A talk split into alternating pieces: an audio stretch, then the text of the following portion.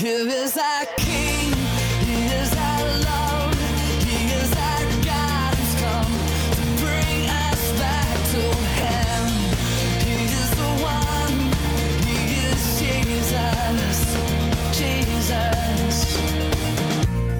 Thank you for listening to this message from Valley Bible Fellowship. It is our sincere prayer that you are richly blessed through the ministry of the Word. For more information about VBF, visit our website at vbf.org. Now, here's Pastor Josh Vietti.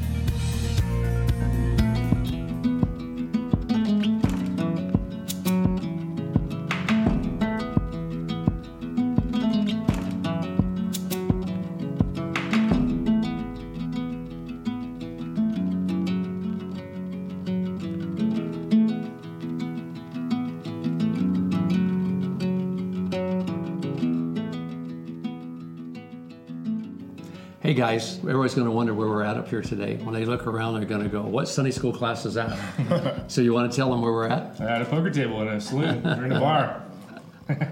Is that where we're at? No, uh, not quite, but um, Yeah, we're up at the ranch. Uh, at, the, at the ranch, and uh, you guys actually, uh, the church uh, bought this place and it had a bar and it had a saloon, and so you put a bunch of fake liquor there because we want to look like we're uh, we're drinkers, and Yeah. if you're a mighty man, this is not new to you. You Right. Come up for some retreats here. yeah, yeah. This is Shady Springs Ranch. This is the miniature Calico West. and I'm telling you, we got general store, we got jailhouse, we got bathhouse. This saloon is outrageous. Pretty sure this is like how Knott's Berry Farm started. It's got to be the way Knott's Berry Farm started. we are starting Knott's Berry Farm. I think people would drive up here. Everything in here is the 1800s, everything.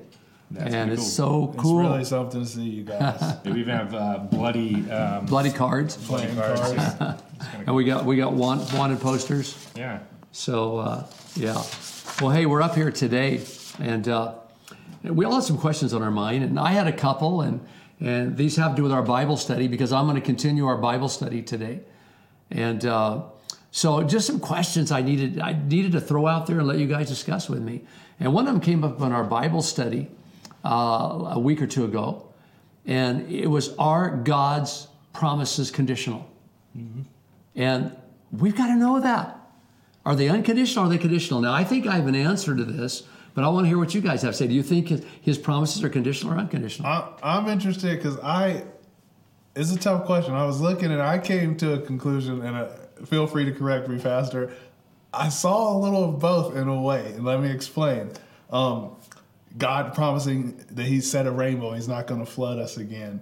Um, I don't think there's anything I can do in my little body to change that, but God, God saying He would save the world through Jesus Christ is a promise as well. But I had to accept Jesus as my Lord and Savior and choose to follow I Him. think I think a simple answer for that question is um, if God puts a condition on it, then Yeah, there's a condition. there go. If He doesn't, then there's not. You you have taken the whole solution out of my lips because I was going to say the same. Some are conditional, some are not. Okay, sweet. But but here's the thing. For example, I, I I repeated this in my sermon. I have this video, crazy video of this crazy doctor story. This doctor is a really born again Christian. Long story short, they bring a guy to him. The guy dies in the hospital room. And this doctor, you know, pronounced him dead, leaving the room. God spoke to him, go back and pray over this guy and do this, this, this. He went back. God said, go back again, again, again. The guy came back to life. Hmm. Hmm. And it was incredible. And so, what I kind of took off on is what this doctor said to the next doctor who was taking his shift. This doctor was leaving, another doctor was taking a shift. And he said, to This other doctor, he said, Hey, he's yours. Do whatever you want to him because you can't kill him because God wants him alive. Hmm. You can't kill him. Hmm. And and that was kind of like, you know, what got me going on this. But Josh, you said it well, and you said it well, Justin. That, you know, with the commandments in the Old Testament, it says, if you do this, you'll be successful. If you don't do it, you'll be cursed. Mm-hmm. So, I mean, you took the words right out of my mouth. If God gives promises with conditions, they're conditional. If He gives no conditions, they're not. Well, I think too, uh, there's the large story that God is going to take care of His people, and then there's the individual stories where you know God does put responsibility on us uh, as we grow in the faith, and um, you know when we're young in, in the faith, I don't know if we have as much responsibility, but as we get older, it's like I think God wants us to to stand on our two feet a little bit and be adults, you know. Well, you know, it was like when God told me when I was dying of cancer, He says, I'm not going to let you die. You're not going to die. But he put no conditions on it hmm. because I did everything to mess it up. I went and took hmm. all these medicines. I was doing all this stuff. He didn't, there was no conditions. He said, "You're not going to die." And I think there are condi- there are promises that God's going to give to our people, Yeah. and they're not having conditions on them. And if there's no conditions on them, then there's no conditions intended, Right. and you can't do anything to mess it up. If He says something like He's promised me several things in my life, hmm. and there were no conditions on it, and I did everything in my power to mess them up, like Abraham even, you know, and David. We take some of these guys that God gave promises to, and doggone, they did everything they could do to mess them up, what if- but they didn't mess them Yeah. up. Let me ask you this: um, go off script a little bit and and ask you, what if somebody feels like they have messed up God's promises for their lives? I mean, what do you, what would you tell somebody like that? Because I, I've noticed a lot of people, um, if they mess up, then they think that oh well, I'm out of God's will, so, it doesn't matter anymore. So they quit church, they start you know drinking a lot. Like I've seen people go completely south because of one mess up, and, and you know maybe they're missing the mark on something. Maybe Well, I've taught for years, problems. Josh, that there are primary, the primary will of God and there's secondary. Mm-hmm. And if you miss the primary and you mess it up royally, mm-hmm. just repent, get back to God, and if He can't give you the primary will back, which He can very often, He'll give you the secondary, and that secondary will be as good as the primary. And is it? Don't you think too? That's a great answer. I, I agree with that 100. percent Don't you think too? There's a there's a a reward of just having God in your life, even if you have, you know, not been as successful as you might have been otherwise. Like you still have God. You still have Him. You know. I, I consider knowing the greatest accomplishment in my life is knowing the Lord. I fully Yeah. believe, according to Pastor Ron's word, I could have had a different route in sports and a lot of things, but my personal choices messed that up. Correct, Right. but. Then finding Christ and becoming a pastor, pursuing youth, youth ministry, found a whole new calling Yeah. that was well, well worth it. Was was it the original plan? God could have used me in tons of other things, Right. and still used me to glorify my, the Lord. my wife asked me just a couple nights ago. She's like, "Do you have any regrets in life?" And I said, "No, not really." You know, and it's not that I haven't done anything wrong. I've done lots of things wrong. Um, I made a lot of decisions that weren't good decisions. But at the end, you know, you, you do see how God makes all things work together for good, and and it's kind of a it's built my faith. Well, there's one there be too. honest, There's a condition you know? on that one, right? That God will cause all things to work together for good for those who are called according to His purpose and love Him. and who love Him. Yeah. And, but shouldn't we all love him and be called according to his purpose? So many of the conditions are automatically filled by people who love God. Yeah. They're automatically. So, in a way, there aren't a lot of conditions to promises when the promises conditions are just living Well, I think it's such- wholeheartedly for God. I think yes, this is the such an answers in most of it. it's such an important topic because I think the devil lies to us so much and says, you know, you're not good enough. You'll never make it. There you go. You ruined everything. There you go. You, uh, you know, the, the the plan God has for you, it's nothing now, and you don't even matter anymore. And yet we're still breathing. Well, We're Josh, that's that's just what I'm driving at, because it's our human nature to think He's given me a promise and I'll mess it up, so I'm not even going to have faith in the promise anymore. Mm-hmm. You got to know His promises are bigger than your mess ups. Yeah. When He gives a promise, man, those things they have a long shelf life Yeah. and a tough shelf life, and usually, or not usually, but a lot of times they're made without conditions. Mm. Sometimes there are conditions, but if you're loving God with all your heart, you'll be fulfilling those Yes, conditions. He loved us while we were still yet sinners, and I think it's so important that when you sin again or you feel like you fall again, remember Jesus didn't come get you because you were perfect. Yeah. He came and got you because you it were a saddens me mistake. because I think a lot of people have such a limiting view of God because of what they've been taught, or maybe the culture around them, uh, maybe their upbringing. You know, uh, but God is so much bigger and so much more gracious, but also just a good Father. He disciplines us well. You know, and He Very molds much us and shapes us, and so. Mm-hmm. Well, you know, that, that goes back to the second question I wanted to ask. And it has to do with the coming back of the Lord Jesus Christ. Mm-hmm. Now, I was at uh, an appreciation dinner at our Northwest campus the other night, mm-hmm. and I was appreciating the volunteers. And I said, A lot of you really believe that God sees what you're doing and He'll reward you when He comes back. Mm-hmm. Because here, here's our, our, we got a problem, guys. Mm-hmm. Because if I read the Bible correctly, the spirit of the letter says that if you get paid for doing what you're doing, then you won't get a reward in heaven necessarily mm-hmm. because you've already got your payment. Yeah. So for us, I mean, it translated to me that I worked like 70 hours a week because I wanted the 20, 30 to be for God. Yeah. And maybe that's not, you know, precisely the way it's meant. But I think so often in the church world, I see us trying to pay everybody, give them something. You know, here's something for doing this, this, something for doing this, and we're taking their rewards Rob- away. Well, we're robbing them too. we're robbing them of rewards. uh, Jesus said, "Where your treasure is, there your heart will be also." So I've always thought that you know, if you put, if you, if your treasure is God and things of the of, of, of the kingdom of heaven, then you put your you put everything you have into that. You put your time, your your uh, resources, your energy, uh, your gifts, and all those things. And you will start to care about that more. You know, your heart will follow that passion.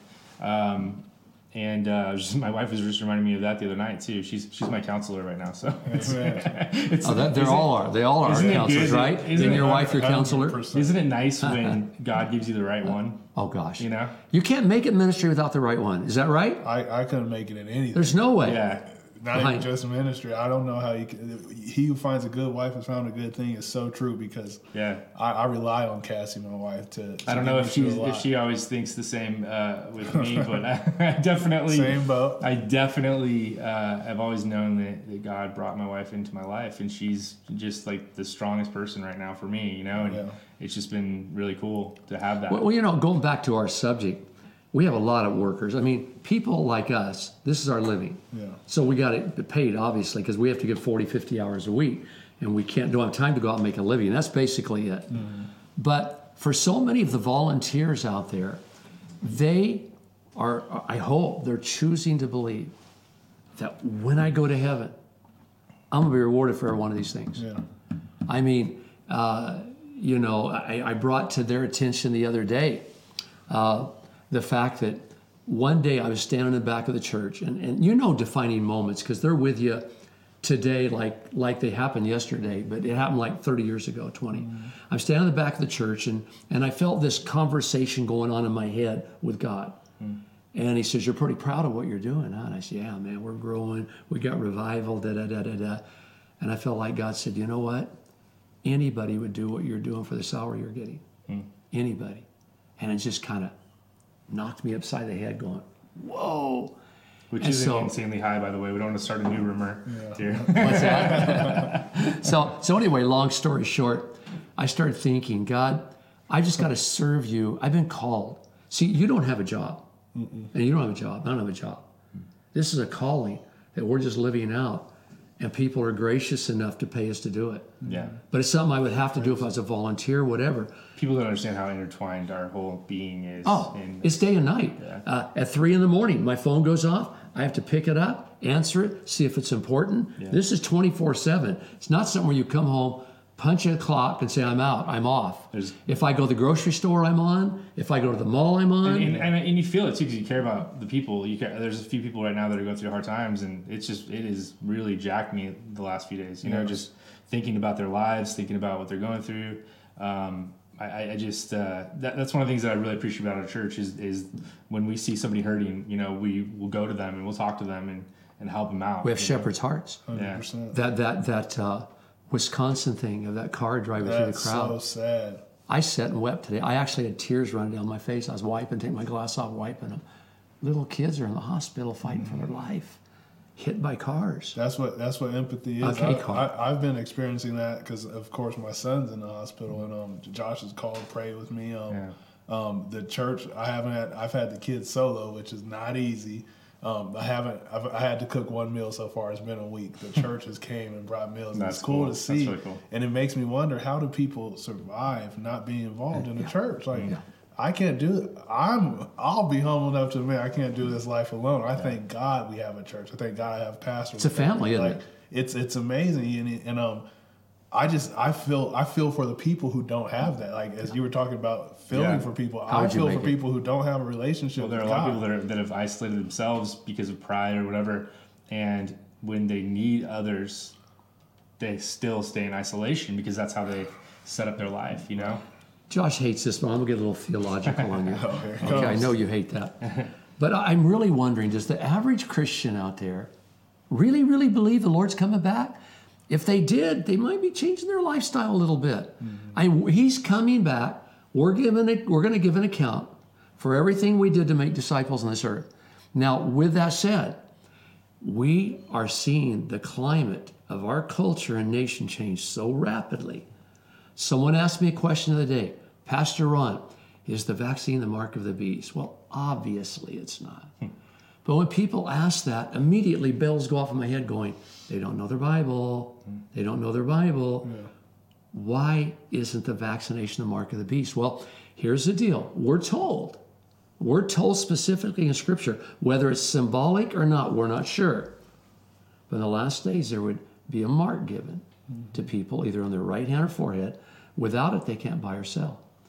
Now, 20 years ago, 10 years ago, three years ago, I thought, man, that's never hmm. going to happen. That's so far off. But today, we're seeing economical discrimination right now. Yeah. I mean, stuff's moving so quickly that you could see how this could happen. Well, Elon Musk is uh, is has already developed Neuralink, which is like a chip that goes in your head, and and supposedly you can actually think thoughts to each other. Is that And, crazy? and so they, they've connected to. I've watched this. They're connected to a monkey, and the monkey's playing like Tetris or not Tetris, um, Atari, that that back and Yeah. forth Pong game. So- and it's thinking. The, it Yeah. just has to think it, and it will do A it monkey. for a monkey. So, so we're I haven't going. seen that one. We're, we're moving quickly into a sci-fi world anyway. Aliens are real, Yes. you know, all this stuff. So, how are we going to deal with all these things? The way when I when I think about Jesus coming back, I think my mind's a little bit warped from the movies we, we had to watch when we were kids. They're kind of Yeah. cheesy and. what was, what was the name of those movies? Oh gosh, Left I don't know. Behind. Left Behind. Left Yeah. Behind. Yeah, there's ones before that too, but Yeah, there were some Um, real primitive ones. Yeah, but the way I see it is whether he's going to come in from the cloud while we're alive, or if he's in, if not, he's going to come when we die. Right? No matter what, Well, he's gonna come either way Jesus is coming for you. And um, But, but Josh, the climate, that, that- what's shocking me right now is I'm, you know, I've taught prophecy for almost 50 years. I look, step back, take a look, and I go, oh my gosh, if there is a literal mark of the beast, which we don't know there is, mm-hmm. it could be figurative, symbolic, but if there is something, the hand or the forehead, and without it you can't buy or sell, we're set up, we're almost like in a practice run right now. Mm-hmm. I mean, it's going so quickly. Now, now it's very interesting because when people ask these questions, bless their heart, the vaccine is that the mark of the beast? What they don't realize in Scripture, the false prophet brings the mark of the beast in, a mm-hmm. religious figure. Mm-hmm. The mark of the beast is something that you're going to identify worship with the beast. Mm-hmm. It's not going to be something iffy. You're going to know when you Right. take it It'll be pretty that. I am refusing to worship Jesus. And plus, something so interesting. If you look in Revelation 13, it says the dwellers of the earth will be here during that time. And if you look that up and study in the Greek, it means a people of a different kind than Christians, totally different. So when people ask these questions, and again, bless their hearts, ignorant questions, they don't know the Bible. But is the vaccination the mark of the beast? The mark of the beast will come through a religious figure who is the assistant to the Antichrist. And uh, it's going to take a voluntary worship of the beast and denial of Jesus to get it. And so it's all right there in the Bible. It's right there I in the feel pages. like um, that question is based in fear, also, you know, and it's like fear. it's like if I don't get all the um, you know facts right, then I'm not saved. And Jesus never said that. He never said you have to get all the facts right. And you hear a lot of people these days arguing about theology. You said I don't like to talk about theology. It's because of that. I don't like to argue, and we're not going to argue. But I don't like to get into the place where Right. you, you look at these minors and you know it's uh, Father, Son, Holy Spirit, or it's this or that or whatever. You know, it's um, they talk about what is the Trinity. Well, you know what they did with me? They did with me because I said I believe in the Father, Son, and Holy Spirit, but I don't know how to explain them exactly. I don't know if we'll ever see them stand standing three together. They're a Godhead. Anyway, I didn't say it the way certain people wanted me to say Yeah, it. you And all it of a sudden, on the internet, I don't believe in the Trinity. Right. Yeah. Well, they'll, they'll kill you if you know it all, Uh, and if you act like you don't know it all, then they'll still kill you for Well, that. And it's, it's my they are. opinion. They'll kill you any way you look at it. It's my way. opinion after being on the pulpit for 20 years, whatever, um, that the teachers that teach that way, the facts, you, you better know these facts and nobody else is teaching you this, they have an ego problem. They have they have an issue with wanting to be needed up on the pulpit themselves. Because if they if they tell you the only thing that that uh, that they can tell you, you know, they're, the- they're the only ones that know this, then all of a sudden they're special. and Josh, you have to Josh, can I around. say before But both that's just you, the wrong way to teach. The older I get, in one sense, the more ignorant I become.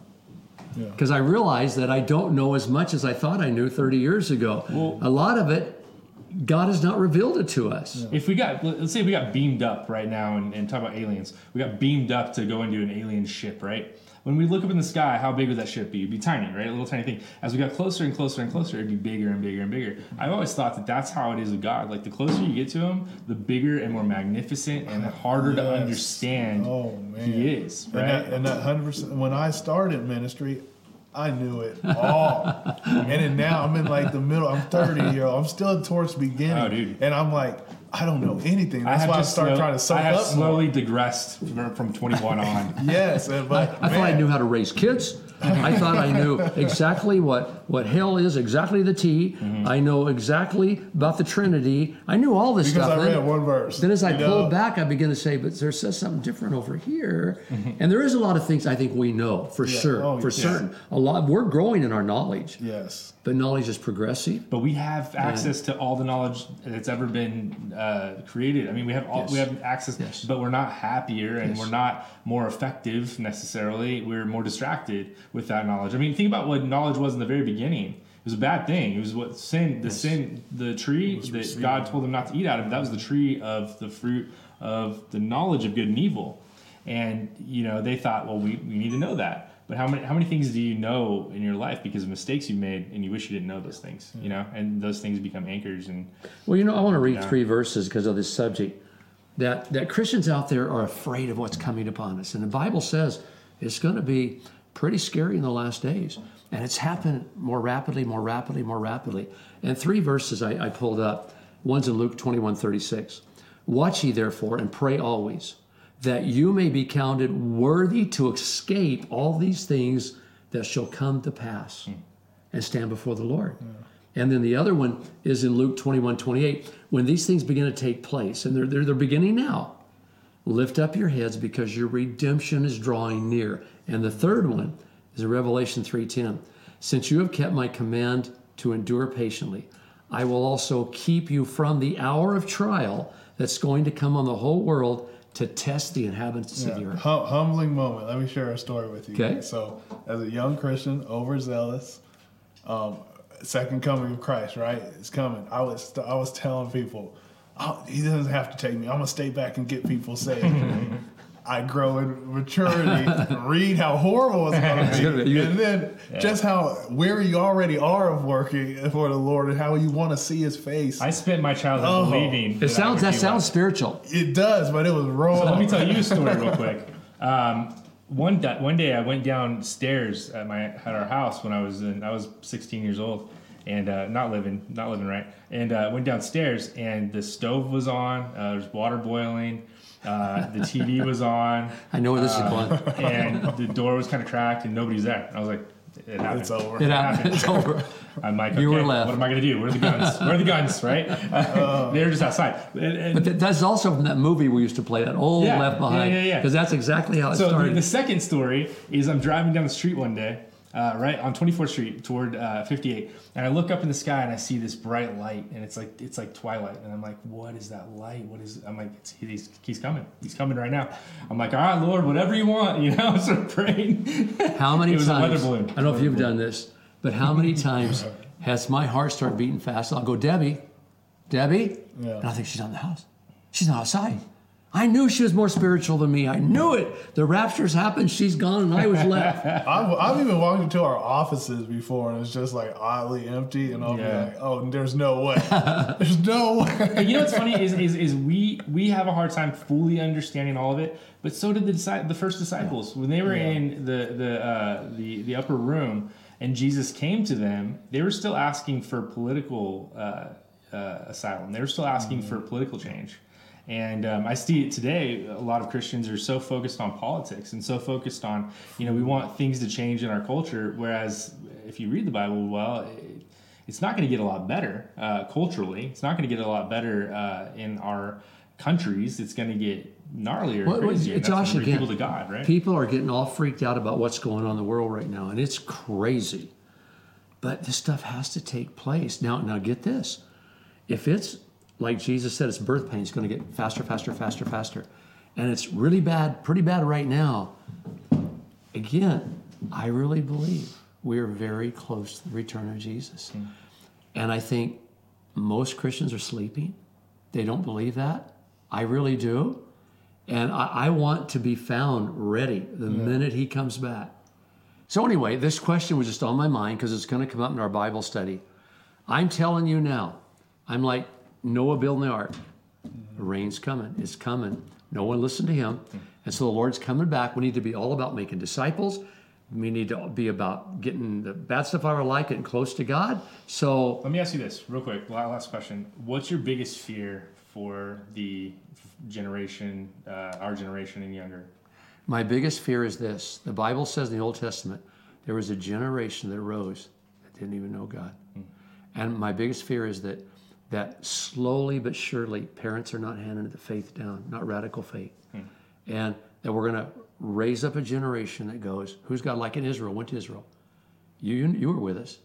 And with those young teenagers all over the streets in Israel would say, you know who Jesus is? Now go, who's that? You they it's- didn't know who Jesus What's, was. what's interesting, this is a gut check for me, is growing up in our house, uh, you didn't just assume that I was going to get it all in church. You didn't Right. assume I was going to get it all in mm. kids ministry.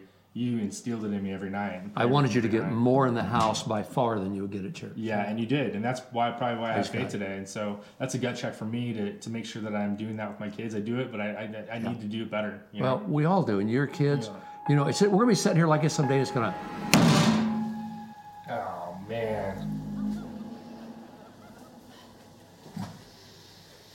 All right, all right. Guess I gotta figure this out. that was uh, that was my part of the video, the part that I thought of. How you guys doing? You guys have a good Thanksgiving. You're alive. You're well. You ate the turkey. It didn't eat it. It didn't eat you. That's good. You guys were here. Well, um, I was asking my friend the other day uh, a question, and uh, we were talking about things. I said, "Is it too late? You know, is it too late? Sometimes we think it's too late for whatever." And um, the answer that I, I woke up with this morning was a note that I had written on my desk, and uh, it said, "It's never too late to live up to your full potential." Um, it might be too late to save a relationship. You never know. Because it has to do with somebody else, right? It might be too late to get that job promotion. It might be too late to get that six pack you've always wanted, right? But it's not too late to live up to your full potential. And I think that's what God wants for us, right? Uh, sitting down with my dad and Justin Greer, and that's a little bit of a. Uh, of a view into uh, these meetings that, that we have weekly, we, where we sit down and we talk about things. We talk about God, we talk about life, and we talk about struggles, and we talk about, you know, how we can do it better, how we can serve you better. And um, it's been a huge privilege to be able to do that, to sit down with people. And so today, um, I'm going to follow up with that video of a, with a really quick message, 10, 15 minutes of uh, learning to lead and what it means to uh, to, to to learn uh, to lead. Uh, It's not just um, you know, we think of leaders and we think that they're born a certain way, and a leader is somebody who's really uh, loud and, you know, has a type A personality and is aggressive and, you know, look at me kind of person. But really, we're all, uh, uh, we're all in a place where we can lead and we need to lead. And we don't have to be the loudest person in the room, and we don't have to be the strongest personality. Um, truthful uh, the truth is is that biblically the way to lead is through service. And so i'm going to pray real quick and then i'm going to go through this uh, information. Hopefully i'll get through most of it but let's just pray this. Father we thank you for this day. Lord i know that some of us um, and i think i'm included in this are in the fight of our lives right now.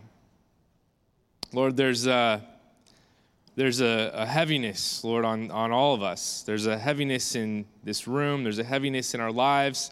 Um, I know that some people had a really tough Thanksgiving because they lost loved ones. And Lord, I, I just pray for grace and mercy, Lord, and I pray for just an abundance of your love, God. It says in your word that you'll, you'll, you'll be there for us, that if we draw near to you, you'll draw near to us, Lord. And so I just pray that you would continue to move in our lives, Lord, and help us to trust you and help us to see what you want us to see today. In Jesus' name we pray. Amen. The Greek word that Paul uses in Romans 12 for leadership is interesting. Uh, it means to stand before or to maintain, to be over. Uh, but one of the main definitions means to be a protector or guardian. So if you want to lead, your, your main job is to protect and guard and, and keep safe, right? How many of you guys have kids? You have kids? Who's their leader?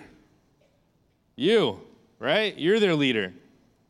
We're worried that somebody else is going to lead them. Well, if you lead them, then no one else will, right? Or at least be the strongest voice in their life. And, and the way to do that is to protect them, keep them safe, right? But a good leader is a servant first. I was watching this YouTube video. I sent this YouTube video to my other friend, and I said, Hey, if anybody wants to know what my vision is for the future, watch this video.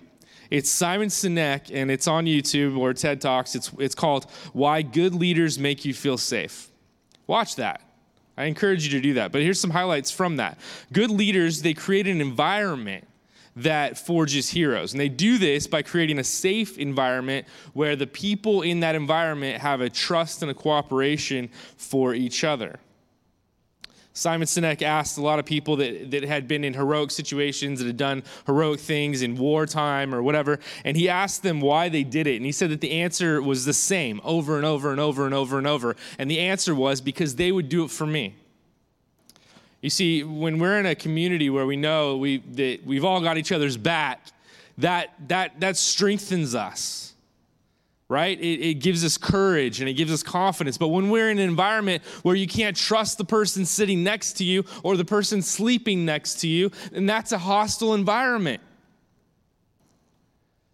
So, what can we do about that? I think that we have a huge responsibility to lead in our families, to lead in our churches, to lead in our communities, and create an environment that's safe it says, you know what? I've got your back no matter what. I will take care of you. And there's this law of re- reciprocity where they, they will start to feel the same way about you, right? it's interesting when we learn about what it means to lead and we learn that it's not all about us, our own lives, right? I um, was doing some research and reading about uh, some very successful individuals, and I, and I went through a lot of them, but I'll share a couple of them with you. Um, this individual said that sports are very important to him, and this is the reason why. Participating in teams uh, um, is important, and being in an environment of learning how to be unselfish is key, and that was Wayne Gretzky. So Wayne Gretzky said the importance of sports is to learn how to be unselfish and, and, and, to, and to be on a team. Steve Martin said, You got to learn about history. You got to you got to observe others. You got to let trouble happen. You got to watch people and you got to reach out to your friends, right? Alex Honnold, I don't know if you know who he is. He uh, is the guy that did this movie Free Solo, where he he soloed up uh, El Capitan uh, by without ropes. Crazy dude, crazy dude, uh, rock climber. He said that you have to climb with a partner. You will go further and it's more fun. Who's your partner? Who's your partner? These days, I got a few. I got a few. I got a lunch with a partner after this, you know? And then I've got the rest of my day with my other partner, my wife, right? I've got friends. And if I didn't have friends, I promise you that I wouldn't be here right now. I promise you that. And what's interesting about me and having friends, if you know me, I'm not a real social kind of guy. So the fact that I have friends is kind of a miracle, right? it really is. I'm not a good friend. I'm not the one that like reaches out all the time. I'm the one that that just kind of I'm there, right? Uh, but but I have friends because I learned the importance of of of reaching out and, and pouring into people at a young age, and and I've poured into uh, a certain amount of people, and and and and they have become my lifelong friends because of that, because of a choice. You know, it wasn't, and I'm not trying to build that up, but I'm just saying that. I, I knew that when I gave my life to God, that part of my ministry, a huge part of my ministry, was to pour into the people around me. I mean, that's what Jesus did, right? Jesus had 12, and he poured into them poured into them, poured into them. And then at one point, he handed the keys to them. He said, I'm going to be up here waiting for you. And he let them run with it, right? And there's something beautiful to that. So don't stop pouring into the people around you. If you don't have enough friends, if you don't have good, godly friends, be that friend. Be the friend that they need.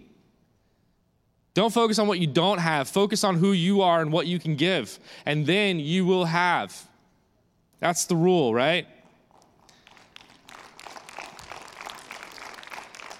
There's uh, lots of examples of servant leadership in the Bible. I'm going to go through three really quickly. Uh, the first one is Joseph. And you can find his story in Genesis. Uh, it's chapters like 38, 39, somewhere in there. I, I might be wrong, but I, I don't remember. But um, Joseph, he, he, he was somebody who served and he loved the Lord, and God had given him dreams.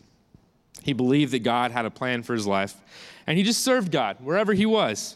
And he ended up in bad situation, followed by bad situation, followed by bad situation. Joseph uh, had some brothers that didn't like him. They thought he was spoiled, so they threw him in a pit. Then they got him out of the pit. Then they sold him into slavery. So you think that your siblings are bad? Uh, did they sell you into slavery? Right?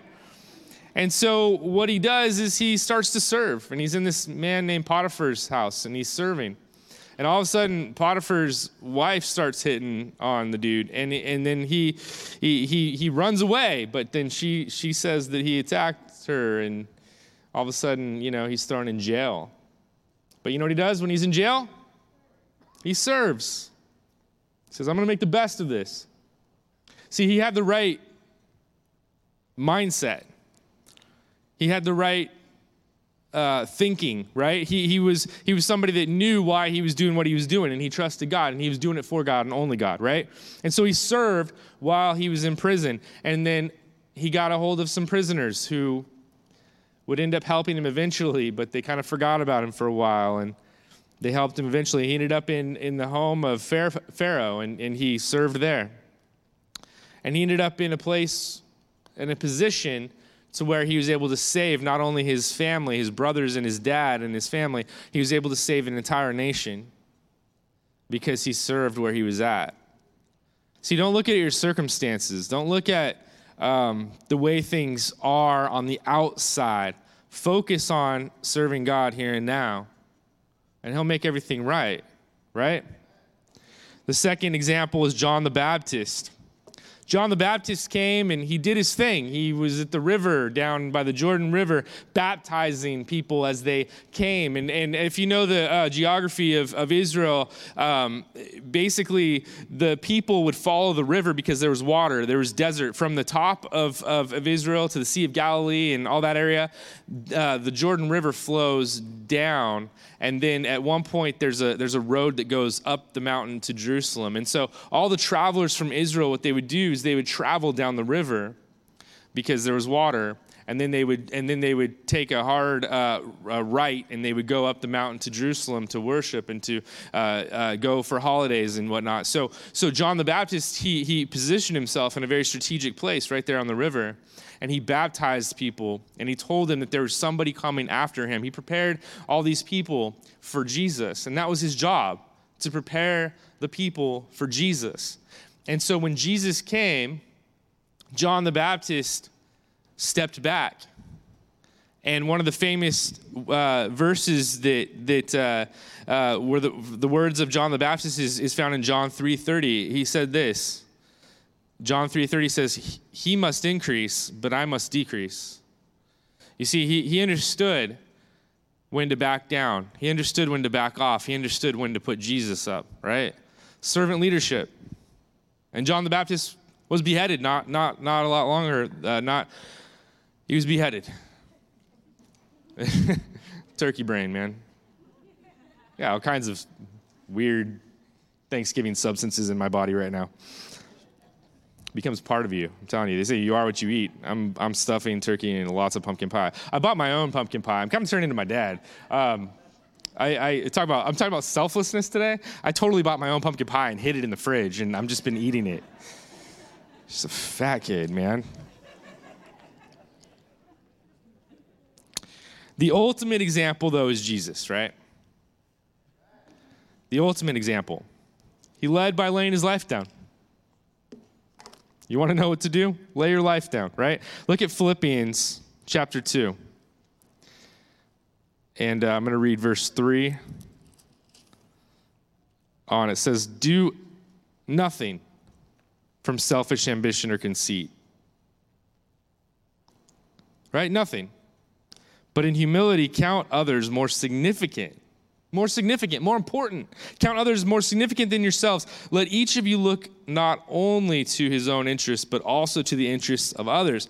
Have this mind among yourselves, which is yours in Christ Jesus, who, though he was in the form of God, did not count equality with God a thing to be grasped, but he emptied himself by taking the form of a servant being born in the likeness of men and being found in human form, he humbled himself by becoming obedient to the point of death, even death on a cross. Therefore, God has highly exalted him and bestowed on him the name that is above every other name. You lay your life down, and God lifts you up. See, there's some heroes in here today. There are heroes in here today. Where are you at? What are you capable of? You know, I've noticed that some of the people that mess up the most are, are, are, actually the people that are the most dangerous. The devil just throws everything at them. And I've noticed that uh, those people, they have what it takes sometimes to lay it all on the line, for better or for worse, right? They're the people that go, when they go to a party, they party, right? They go crazy. But if they have the right heart, if they go in the right direction, nothing can stop them, right? And um, and I know that we all make mistakes, right? We all do. We all have a past. But God is still here, and you're still here. So, what are you worried about? You worried about people's opinions? You worried about approval? money, job, status, health. What is it? Whatever it is, it doesn't matter because you serve a God who has your heart and he has it forever and ever and ever, eternal, right? Forever. So why worry? Why worry? Why stress? I know it's easy to say it from up here, right? But I'm going through it too. I live the same life as you. I go home, I go to bed, I can't sleep, anxiety comes, you know? Stress comes, pain comes. I'm dealing with all kinds of stuff with different people, and it, it's there's a painful world out there, but we have a God who rises above it, right? Every single time, no matter how high your pain gets, no matter how high your difficulty gets and your frustration gets, God rises up higher. You want more God? Let it happen, let it come. Right? And He'll be there every single step of the way. His grace is sufficient, right? So here's three practices. Okay, this is this isn't just uh, this isn't just talk. Here's three practices that we can all work on to move forward with. All right, three practices. Number one, practice lifelong learning. Leaders practice lifelong learning. Learn for a reason, for a cause, right? When you wake up, when was the last time you learned something new? For the good of those around you right? You, somebody has an issue, they have something going on in, in life, go, go learn about that. Go to the Word. See what the Word has to say. Pray. And then go, maybe God will lead you to Barnes and Noble, okay? It's okay to read other books too if God leads you. Maybe God will lead you to talk to somebody or whatever. Learn for them, for their sake, right? Practice lifelong learning, the first thing. The second thing is practice looking inward in order to serve better those that are on the outside. So we look at ourselves and say, okay, this is a heart problem. I need to fix this heart problem so that I can be in the right, the right place to focus on others. That's what communion is, right? You look into your life, you realize that Jesus died for us, that his blood was shed for us, that that blood now runs through our veins, cleansing us, right? And because of that, we can, we can be clean before him and we can be ready to serve, right? But we have to do that. And then the first thing is practice doing good. Practice doing good. I was originally saying going to say practice righteousness, but righteousness is doing the right thing, which means it means doing what God has called you to do. It means obeying God. And that is not always easy to do. Let me tell you why. It's not always easy to obey God because you have to learn how to first listen to God. Okay? And if you learn to listen to God, He will tell you what you need to do, and then you hear Him, and then you obey Him, right? You won't know what to do unless He tells you, and you won't know what He tells you unless you're hearing, right? And that takes discipline. It really does. And so um, I'm at a place where people are asking me all the time, you know, how do I know it's God? How do I know that God is leading me to do this thing? And I always ask them, is it a good thing to do? And if they say yes, I said, why not do it then? What's it going to cost you? Well, time, energy. Oh, yeah, okay. You're doing something good versus doing something that's not good with your time and energy, right? So just ask yourself, is it good? And do it. And then learn through discipline, through practice, how to hear his voice. And, and, really, I mean, it's trial and error, right? It's trial and error. I mean, that's what it is. It's trial and error. You learn God's voice by listening to him, right? My dad, when I was little, he had this whistle, and it was for the dog and for me. And um, whenever he'd whistle, man, me and the dog would both just be like, we knew it. We knew it because we heard it and we knew that we were in trouble, right? One of us.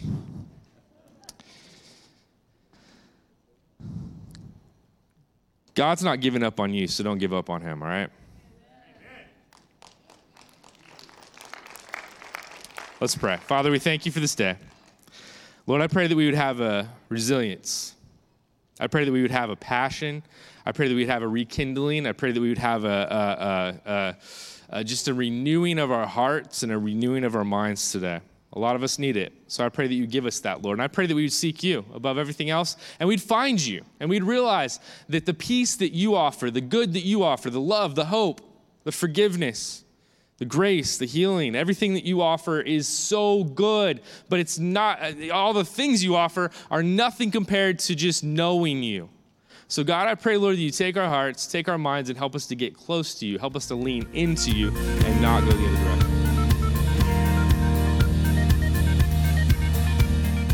Thank you for listening. We pray that this message has ministered to your heart.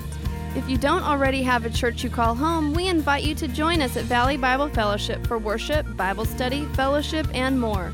We're at 2300 East Brundage Lane in Bakersfield, California, near Mount Vernon and Freeway 58. Reach us by phone at 661 325 2251 or visit our website at vbf.org. Here is our King, here is our love.